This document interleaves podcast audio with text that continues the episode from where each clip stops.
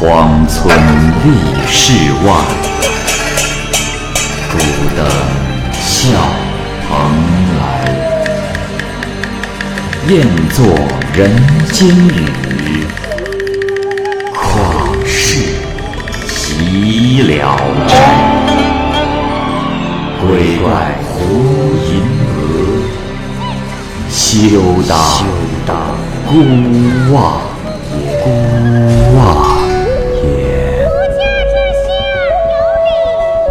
白话《聊斋故事》，《聊斋故事》之董生，蚂蚁播讲。有个姓董的书生，字遐思，来自青州西边的边远地方。冬天夜幕降临，他把床上的被子铺好，又把炭火添旺，正要点灯，刚好有朋友叫他一块去喝酒，于是啊，就锁上门走了。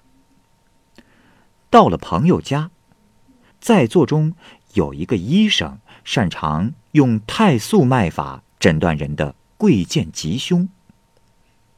他一个又一个的诊断，最后啊，盯着王九思和董霞思说：“这我看过的人多了，脉的奇怪异常，非这二位先生莫属了。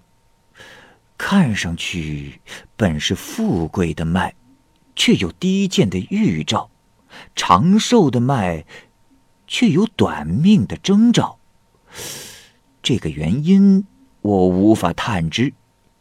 不过，董先生更严重些。大家都吃惊的询问究竟。这医生说：“ 呃，我也只能诊断到这一步，不敢凭主观妄下论断，只是希望二位先生。”谨慎为好啊！两个人刚一听说时，特别的害怕，后来又感觉这医生的话含糊不清，就放在了一边，不再理会。半夜里，董霞思回到家里，对书房门虚掩着感到十分的疑惑，醉醺醺的正在思忖着，一定是离开的时候啊太过的匆忙，所以忘记了上锁。进了屋里，还没来得及点灯，就将手伸进了被窝，摸摸这被窝还温不温。这刚把手伸进去，就感觉到被窝里有人。当时董生是大吃了一惊，缩回了手，急忙的点灯照看。这时才发现，竟然是个佳丽女子，像仙女般的年轻美貌。董霞似是不禁的狂喜，调戏她。去摸他的身体，这时却摸到了一条长长的毛茸茸的尾巴，不禁害怕起来，打算跑开。而这时，那美女已经醒了过来，伸手拉住了董霞思的胳膊，问道：“嗯，你要去哪儿啊？”董霞思是更加的恐惧，浑身发抖，哀求仙女饶恕。仙女笑着说。那你告诉我，你看到了什么？为什么如此的怕我呢？董霞思说：“呃，这，呃，姑娘，我我不是害怕你的头，我是害怕你的，你的尾巴。”美女又笑了，说：“ 公子，你这话又错了。”我哪里有尾巴？说着，便拉着董遐思的手，强迫她再去摸身体。这时，美女的大腿肌肤滑腻如脂油，尾巴骨的地方光秃秃的，笑着问道：“说，公子，你感觉如何呀？看你醉得糊里糊涂的，不知道见到了什么东西。”便如此的诬赖人。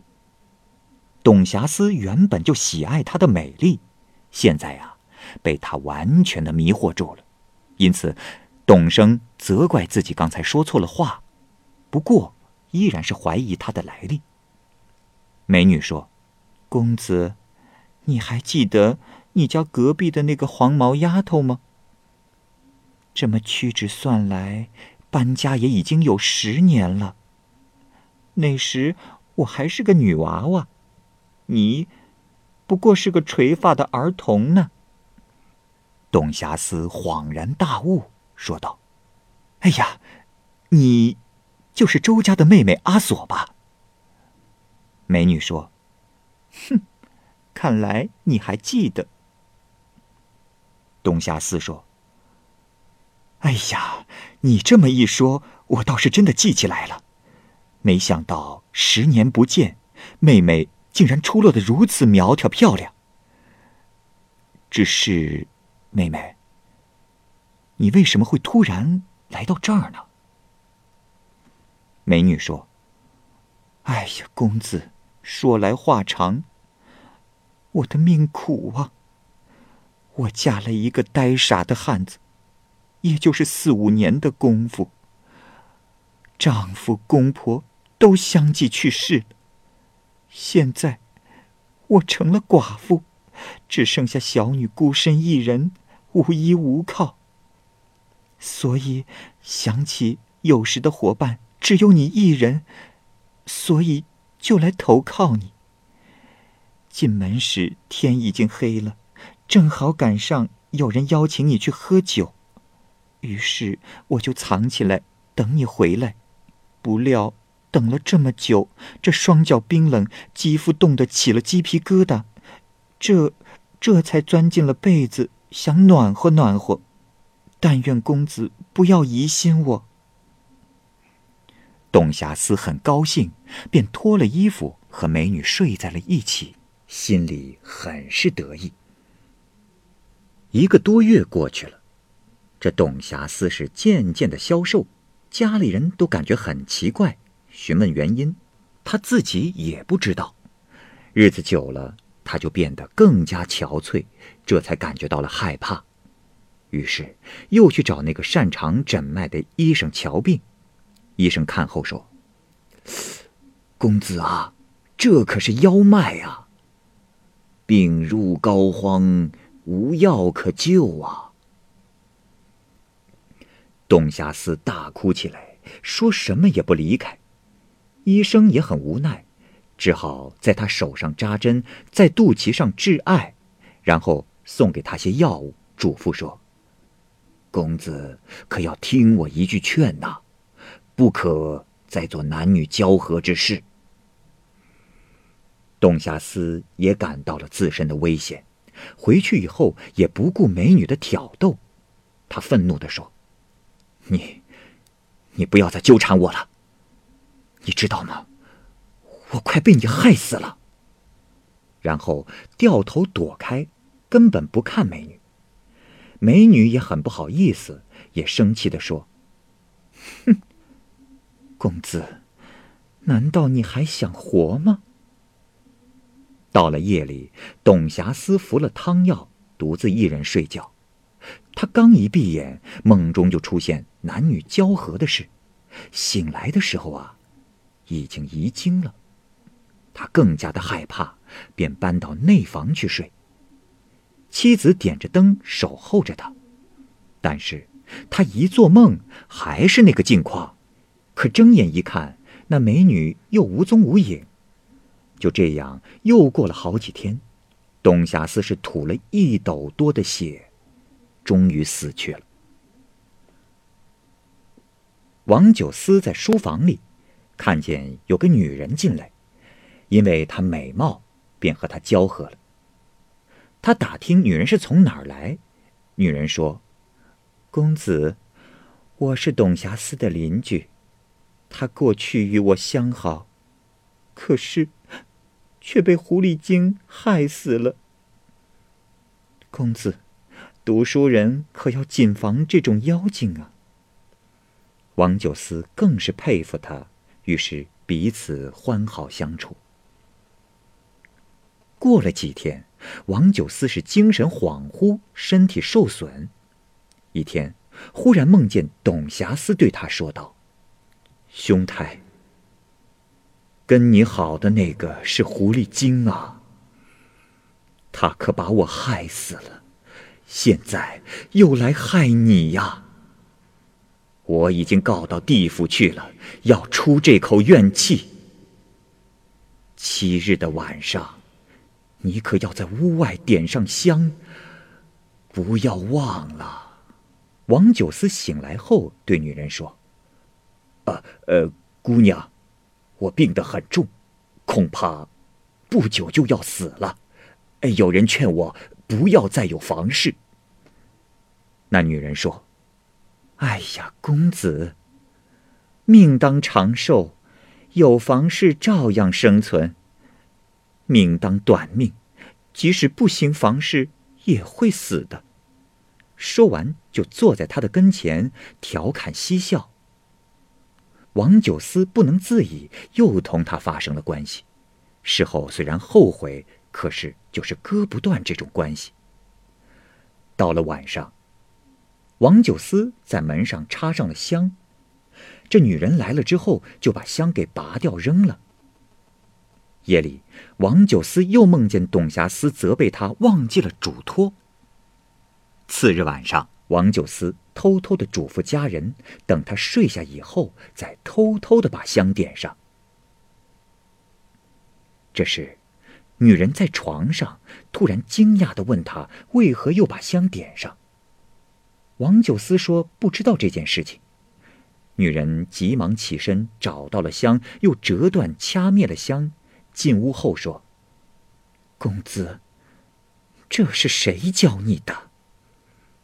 王九思说：“这，呃，可能是家人担心我生病，信了巫婆术士的驱灾降妖之法吧？”啊！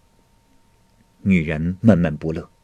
家里人私底下发现香被掐灭了，又重新的点上。女人忽然叹息着说。唉，你的福气印泽可真大呀！我误害了霞思，真是不应该再来你这儿。我现在要与他到地府阴曹中对峙。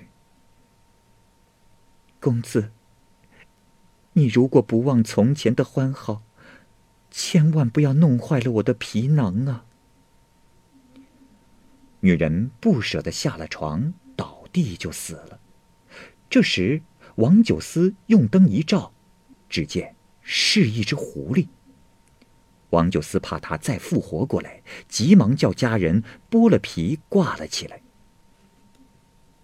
这时，王九思已经病入膏肓，看见了狐狸精走来，对他说：“公子，我已经向法曹上诉了。”法曹以为，董霞思见女色而生妄心，死是罪有应得。只是责备我不应该迷惑人，收去了我修炼的金丹，还让我活着回来。公子，我的皮囊在哪儿啊？王九思说：“这姑娘，家人。”无意间将他剥了皮。狐狸精凄惨的说道：“唉，罢了，我害死的人太多了，就是今天丧生，也已知足了。但是公子，你怎么能如此的对我呀？”狐狸精咬牙切齿的离开了。王九思的病情一度濒临垂危，直到半年后才痊愈。